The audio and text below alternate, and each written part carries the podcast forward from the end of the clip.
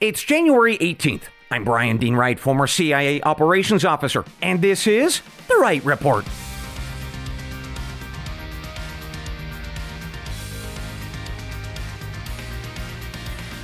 Hey, good day to you, ladies and gentlemen. Welcome to The Wright Report, your daily news podcast.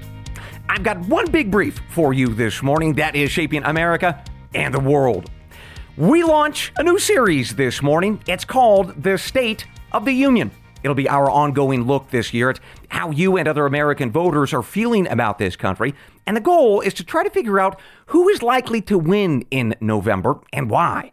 Today, we will begin by looking at polls regarding five different topics, including the economy, social issues, immigration, patriotism, and happiness.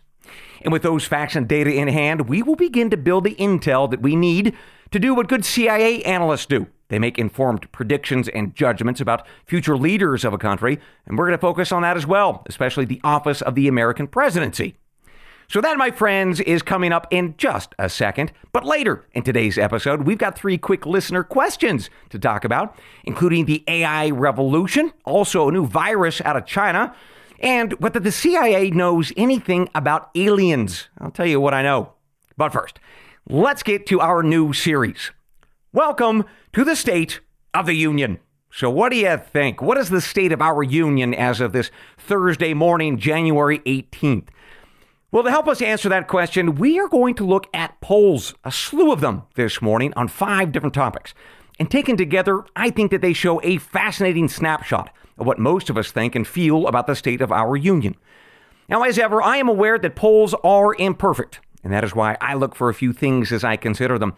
First, today's facts and data come from pollsters that I and others regard as pretty good in terms of their quality.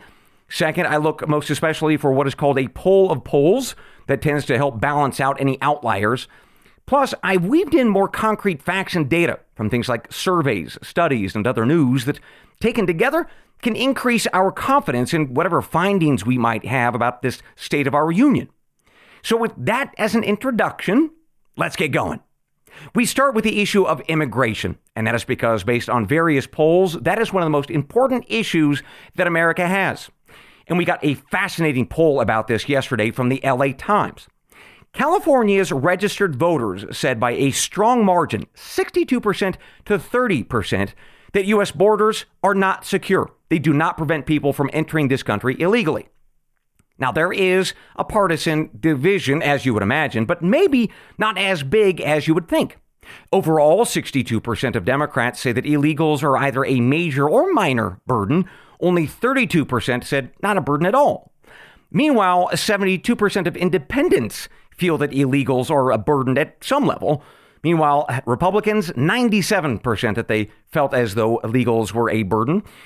Also fascinating from this polling data is this of the uh, Californians who were born outside of the United States, many of whom were born in Mexico, 53% said that they want new, more restrictive laws against illegal migration, and that would be good, helpful, they said. Incredibly, this belief of, well, foreigners about foreigners, it is stronger than the native born Californians, especially self identified liberals. So, if I could summarize, in a state that is overwhelmingly Democrat, these likely California voters do not feel that our borders are secure, and that is especially true amongst the foreign born Californians, a majority of which want stronger immigration laws. Now, joining those Californians this morning are Iowans who feel the same. A poll from Bloomberg News shows that the number one issue for those GOP caucusers that went in on Monday, well, they felt that their number one issue was illegal migration, topping even the concern about the U.S. economy. Well, in response to that, commentators on MSNBC and other media outlets said that, well, this view was probably because the folks in Iowa are white and Christians. And as the anchor of MSNBC, Joy Reid, said, these white folks just want people of color uh, to bow down to them. That is why these folks are worried about migrants. But given the poll from California about what foreigners think about other foreigners, that suggests that Mrs. Reid's analysis is quite wrong. So, that is our first set of polls, my friends, on the topic of migration. And that's something that we discuss a lot here on this podcast. But it takes us to our second set of polls about something that we don't usually talk a lot about, and that's social issues. But we need to. We need to weave those into this analysis because they give us an indicator for how connected or disconnected we are from each other in this state of our union. So let's talk about a few social issues. And we focus first on affirmative action, which are those controversial policies which give preferences to Americans based on skin color. As listeners probably recall, the U.S. Supreme Court struck down those policies, at least for college admissions. They did that last summer.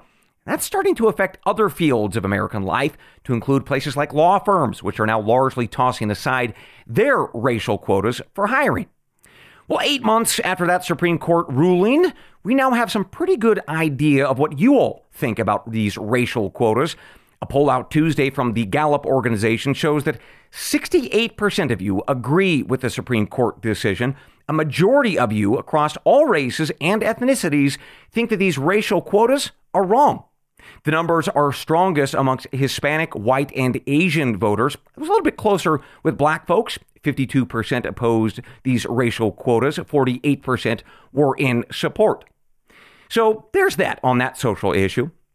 And that takes us to a second social concern that has been a pretty hot topic, certainly over the past summer or so. It's all about gender identity, namely those people who believe themselves to be transgender.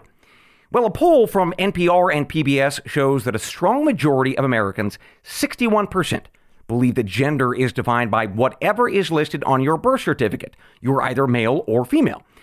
And that number of 61%, that is actually up 10% from the year prior. In other words, that means that the more that voters are exposed to the transgender argument, the less that people are believing that, well, it's either true or compelling. Although, that said, there is a pretty interesting tension on this issue. Let's unpack it. On one hand, we have some great data that show 69% of Americans say that trans people should only be allowed to compete in the sports leagues that correspond with their birth gender. The same is true, the same numbers are largely true about medical procedures, whether that be hormone injections or removal of body parts. We note that a poll from the Washington Post shows that most Americans are strongly against those things for children. But on the other hand, a strong majority of Americans do not favor laws that are deemed discriminatory against people who say that they are transgender, specifically in things like housing or employment. So, if we might summarize, let's start first with affirmative action. The state of the union is that most of us think that those racial policies and quotas are bad. They are un American and that is across both racial and ethnic lines.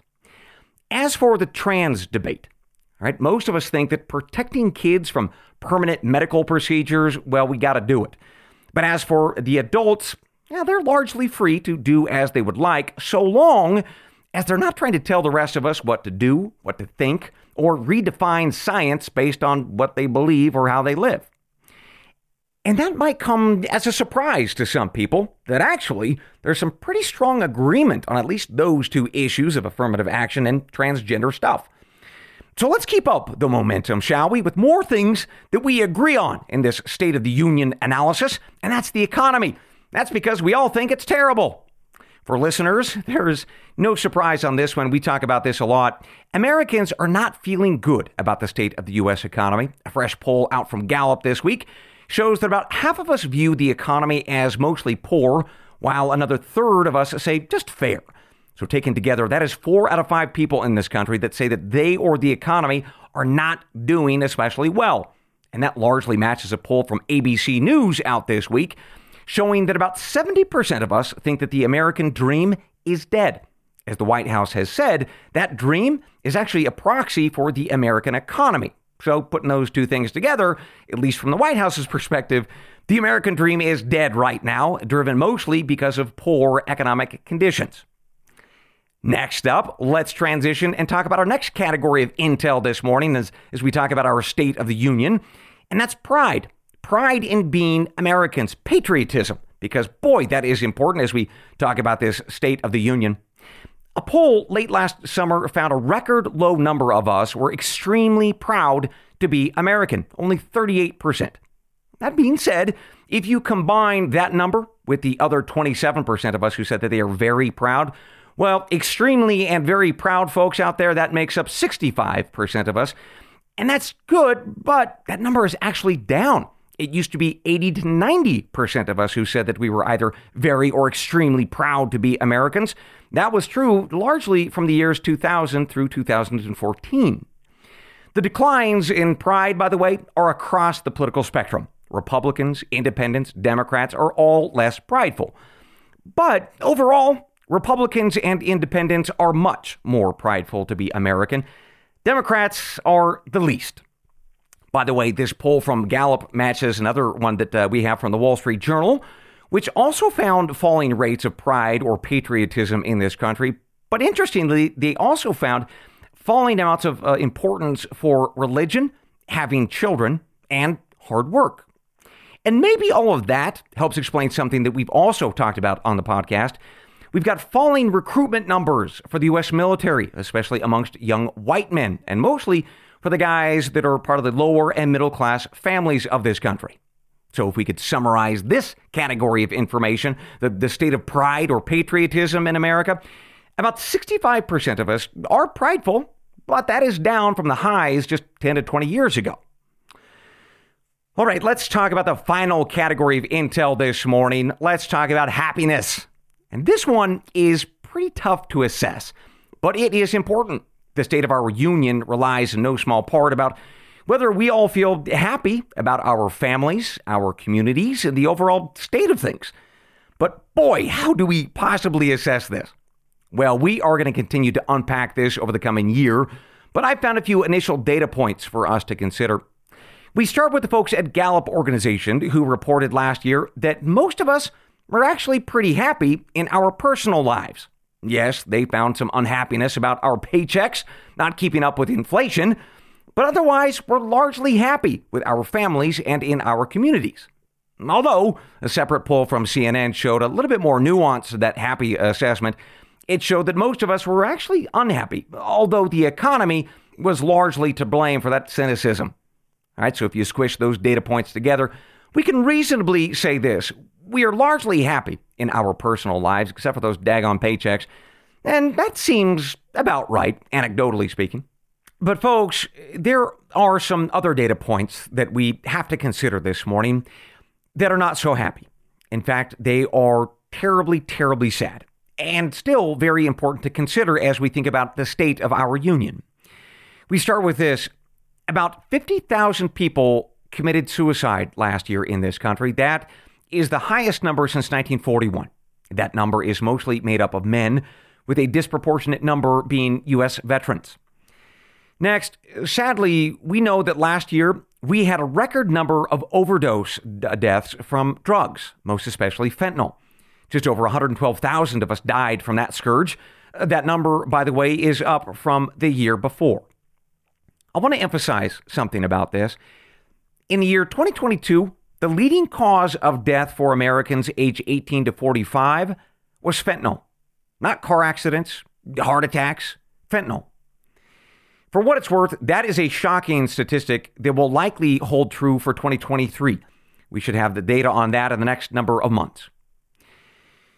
So, golly, stepping back, ladies and gentlemen, thinking about our state of our emotional union this morning or our well being, well, it's a bit of a mixed bag, isn't it?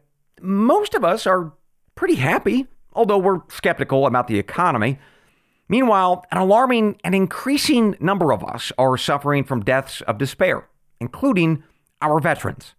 And that is a painful reality, but it is a very important one as we now sit back and we think holistically about the state of America's union. So let me ask you with these facts and data and polling now in hand, how would you judge the state of the union? And thinking about the issues that we just covered, including the economy, immigration, social issues, patriotism, and happiness, how do you think those issues will affect the vote next November? Well, let's talk about that. And let's do that just after this break. We've got some analysis and opinion coming up. And I tell you, I've got one more shocking poll that you need to know about as we think about the state of our union for subscribers listening at wrightreport.substack.com this morning. Thank you. It is you and your financial support that are keeping this podcast alive. Meanwhile, for my other loyal listeners, I thank you as well. I encourage you to do your part this morning and support the companies that support me. You will hear about them shortly. We'll be right back. My friends, have you gotten your Factor meals yet? If not, holy smokes, you should. FactorMeals.com is the best meal delivery company in the United States. I promise you this. I have tried the others. These guys are it. They give you more than 35 different meal options to choose from every single week. That includes Calorie Smart, which is a pretty good idea after the holidays.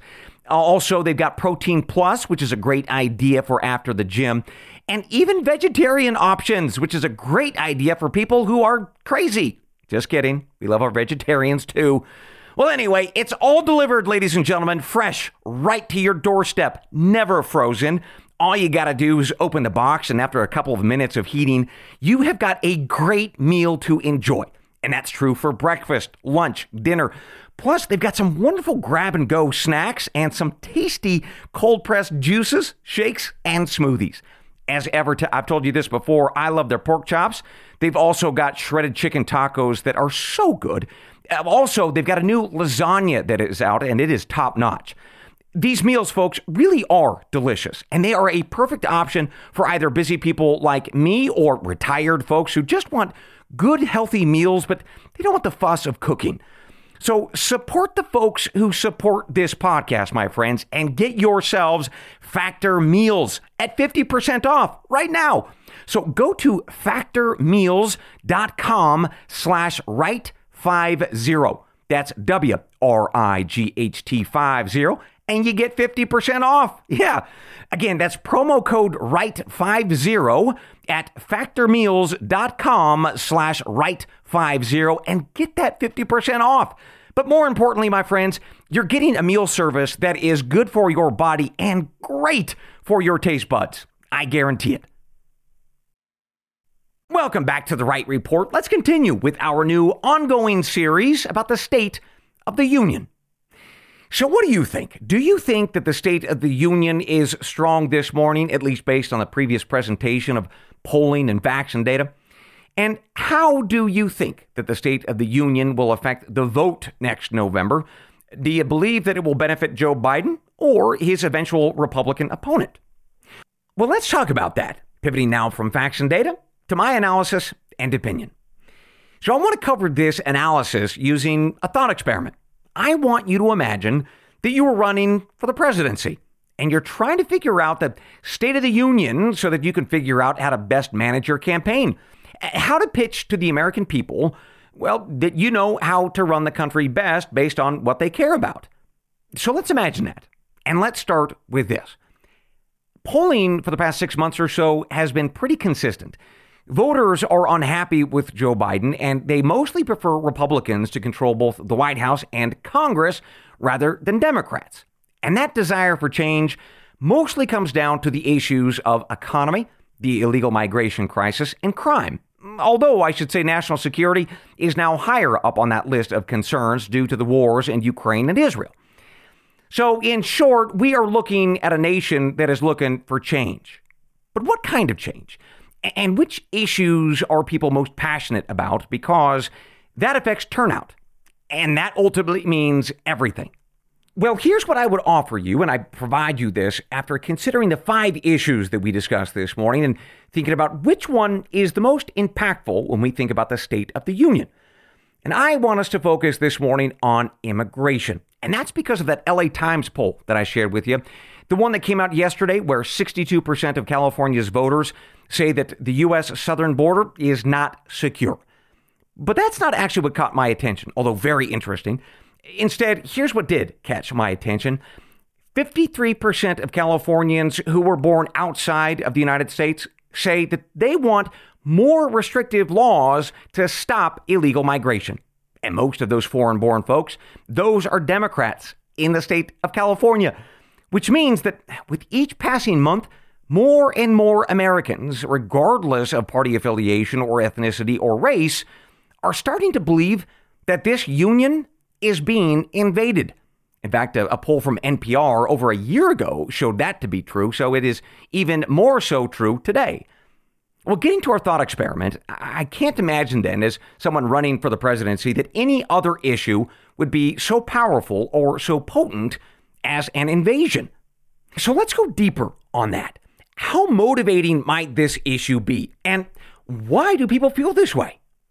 Well, here is the bottom line from my optic the migrant invasion can no longer be hidden, it is everywhere. We see images on TV, we see posts on social media when folks fly through places like Chicago's airports or they stroll down New York City streets. But beyond that, people see it in places like Denver. In fact, yesterday, the leading healthcare system there said that their hospital network is going to collapse because of the cost of illegals. Those people, of course, do not have health insurance, obviously, and that is going to collapse that system. Meanwhile, three hours west of Denver, high up in the Colorado Rockies, is Carbondale, Colorado.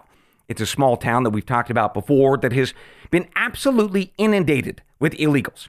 About a week ago, the mayor there said that he can't handle anymore. There is no room left for any more illegals. Plus, he said that these people have to be gone or resettled somewhere by March 31st. That's because he wants to shut down the temporary shelters and places like libraries that he has set up. And he wants to return that stuff back to his own citizens to enjoy because, well, they bought and paid for it. But as he said, he doesn't know if this March deadline is even possible, in part because there are still upwards of 5 to 10,000 illegals each day coming over the border. As I briefed you on Tuesday, those numbers are not likely to change, not in any material way, all because the White House doesn't see this as a crisis. In fact, some in his party, like Democrat Representative Jerry Nadler, say it's a very good thing that the record numbers of migrants can actually pick our vegetables. And that is what I would have you think about this morning if you're running for the presidency and thinking about the messaging to the American people. Immigration is important from, gosh, Carbondale to Staten Island because while they are outraged by this, many of their leaders on the state and federal levels are not. Plus, what we have seen is, gosh, when people talk about this being a crisis or an invasion, many federal and state officials, along with media pundits, well, they say that if you point out the fact that it is an invasion, you're a bigot. You're the bad guy for pointing out the obvious. And people are starting to resent that. And this idea of resentment is building on not just this issue of migration. Consider the trans issue we talked about this morning. As I shared with you, strong majorities believe that biological gender is real, it is permanent, and it is set at birth. And that things like fairness in sports, that really matters.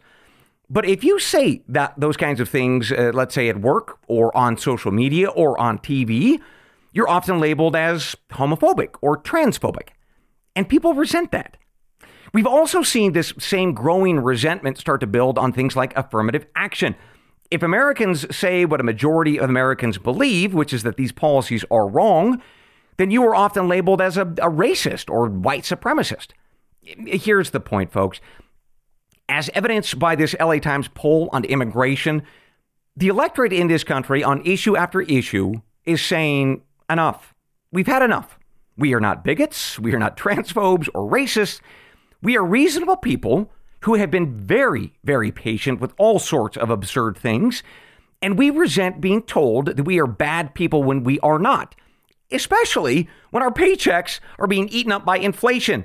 We're just cranky and we're done. And that assessment of the state of our union takes me to the final poll of the morning that I want to share with you. Imagining you were running for the presidency and you were trying to guide your campaign. A poll from NBC News out on Sunday showed that a majority of GOP voters in Iowa, 61%, said that they would still vote for Donald Trump even if he were convicted of a crime. Another 19% said that actually they would even be more likely to support him if he were convicted.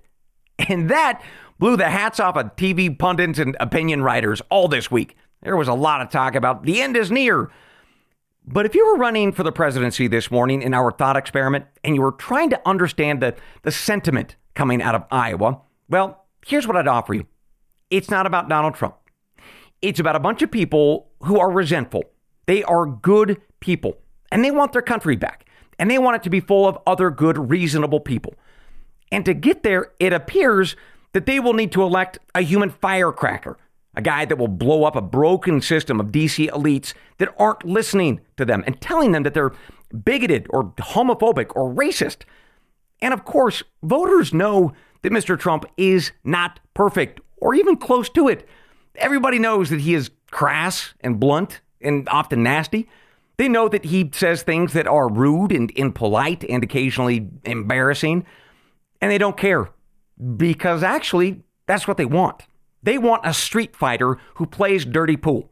They want the antidote to the poison that is running through the corrupt veins of Washington, D.C. And fair or not, or true or not, that is what Americans see in Mr. Trump. And that is a powerful thing to understand, my friends, certainly if you're running for the presidency this morning in our thought experiment. But putting that aside and returning to our real lives this morning, this is a pretty powerful thing to understand if you are trying to get a sense of the state of the union, trying to understand who will likely win next fall and why. With that, ladies and gentlemen, we conclude this morning's first installment of our new ongoing series of the State of the Union. I sure hope you enjoyed it, and I look forward to your feedback on Substack. As ever, I've got one more thing before I let you go. We'll be right back. Well, folks, by now you know that some listeners like to call me the angel of death because apparently I deliver such bad news on this podcast. Well, if that's you and this podcast keeps you up at night, well, calm yourselves right back down and do so with a comfy bed from GhostBed. yep, it's a company that I think makes the finest mattresses in all of America. And y'all know that is true because I own one. I have the Luxe model. That one is designed to help people like me who sleep a little bit hot. But they've got other great models too. There's the classic, uh, there is the massage bed. That sounds fun. Plus, there's one called 3D Matrix. That sounds scary, but I still want one. Doesn't matter, whatever model you choose from GhostBed, just do it. These mattresses are built with high quality materials, fine craftsmanship, and when you get into that ghost bed, you feel both of those things. And great news, you can get one of these mattresses delivered right to your doorstep. And if that makes you a little bit nervous, you know, to buy a bed without lying in it first, well, I get it. But GhostBed has already solved that problem. They have a 101 day trial period plus free shipping and returns. So, folks, if Bryan, the angel of death, scares you during the day, let GhostBed protect you at night with a great night's sleep. And here's the best part get 50% off when you do. Go to ghostbed.com slash right. That's W R I G H T. And 50% off your ghost bed purchase will be given to you, my friends. But you got to use that website, ghostbed.com slash right. Oh boy, but when you do, you are going to get that good night's sleep that you deserve. I guarantee it. Welcome back to the Wright Report with one more thing before I let you go. Actually, it's three quick things today listener questions and some comments sent to us from my paid subscribers at wrightreport.substack.com. Kenneth from somewhere in America wrote in about the brief I gave you yesterday on deepfakes. Bryan, he said, I have a theory. Uh, that maybe those criminals are using their annoying robocalls, or maybe the calls where you pick it up and nobody is there well, maybe they're recording your voice and they use that to train their deep fakes. Ooh, Kenneth, I like it. I could see it. I could also see these guys using our voicemail greetings. Because I'll tell you, companies like 11 Labs, if you never heard of them, very interesting outfit. Well, they don't need much audio to produce something that's pretty darn good in terms of your fake AI voice. In fact, I will tell you, I'm, I'm having these guys refine my AI voice for when I'm sick so I can still deliver you all a podcast, even if it might sound a touch off. We'll see how good that is. I'll probably get the results, by the way, tomorrow or sometime next week. But Kenneth, this is really interesting, and I think it's a fascinating little smart catch. Folks might want to listen up to Mr. Kenneth and maybe change your voicemail greetings or let those unknown callers just go straight to voicemail, because that might be a way they pick up your voice when you don't want them to. Fascinating. Next up, Becky in South Florida wrote in about uh, a new virus in China. Bryan, she said, Did you see about this new virus that they're cooking up in Beijing that has a 100% fatality rate? Why is the world not doing more to stop this? It's crazy, and I want off this planet immediately so I can start over on Mars. Well, Becky, Uh, please uh, save me a spot uh, on the rocket. I'm going to run your intel agency on Mars. It's going to be fun. For folks unaware, what Becky's talking about is a preprint study from a lab called the Beijing University of Chemical Technology. So here's what they did. Researchers took a strain of the SARS CoV 2 virus that was in an animal, and they conducted gain of function research where it would then infect humans, just like happened in Wuhan, allegedly. Well, the virus was then exposed to eight mice. I should tell you that these mice were not especially in great health, but they all died from the virus, 100% of them. Also, their eyes changed colors. They went to white in the days leading up to their deaths. So that sounds great. Scientists from around the world have erupted with outrage about this gain of function research, calling the study pointless, stupid, dangerous. There are various scientific reasons for their uh, for those assessments, but the one real concern is that there has been no documentation of what kind of lab safety uh, was involved in this. No understanding of the safety protocols, which again sounds just like Wuhan, allegedly.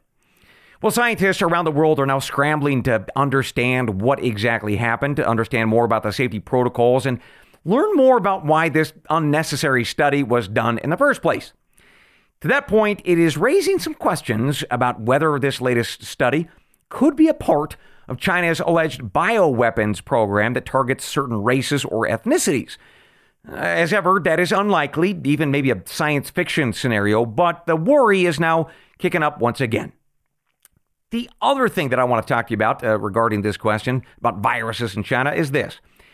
The Wall Street Journal confirmed yesterday that China knew that it had a novel virus in Wuhan in December of 2019, at least two weeks before they started to share details about it with the world. They had the viral sequence mapped out and they hid it from everybody. But here's the thing we know this because somebody else hid this fact and that is the U.S. Department of Health and Human Services, along with the NIH. They too hid what they knew that the Chinese knew. All right, so they had it, but they didn't talk about it until they were threatened with a subpoena by House Republicans. That is when they released it, and the Wall Street Journal ran the report on it yesterday. For what it's worth, neither the NIH nor the HHS have offered a comment, at least as of this recording. So, Becky, let me know when the rocket leaves for Mars I call window seat. And speaking of outer space, I got this fun one from Mary and Stephanie from somewhere in America. And here's the upshot Bryan, they said, Do you know anything about the CIA and uh, alien spaceships or extraterrestrial beings? Because there has long been a rumor about that the agency is involved in this. Probably fake news, but I want to know. And also, do you think there might be life out there? All right, let's talk about this. Two things. First, if this kind of program existed, a U.S. government program that was, say, in contact with a space being, or we had their ships or some related technology, it would not be housed at the CIA. You would see it at the Defense Department, uh, the U.S. Department of Energy, or NASA, some combination thereof. You would probably uh, hear about the involvement of offices like DARPA, if you've ever heard of those guys. So, no, no aliens at the CIA. And I'll tell you, all the years that I was there, Never any rumors of that stuff going on. As for my personal take on is there life out there? Well, I'll tell you, if you haven't seen any of the images from the new Webb telescope, boy, treat yourself, do it. They are amazing. Every little dot is a galaxy. And when you think about the expanse of the universe, it is just humbling and a little scary about how small we are. So that's why, Steph and Mary, I personally find it impossible that given how large the known universe is, there wouldn't be other life forms out there somewhere. Whether or not they can find us and make contact, well, that remains the mystery. Although I'm not so sure we would want to meet others. Think about Earth life. It's largely based on one species taking the life or the territory of another to feed or whatever. So maybe those beings out there, perhaps they would treat us with curiosity and peace, or maybe we'd be a snack. I don't know. So I'm fine with no contact. Thank you very much. But good luck if any of you get contacted. Uh, I'll be on Mars with Becky.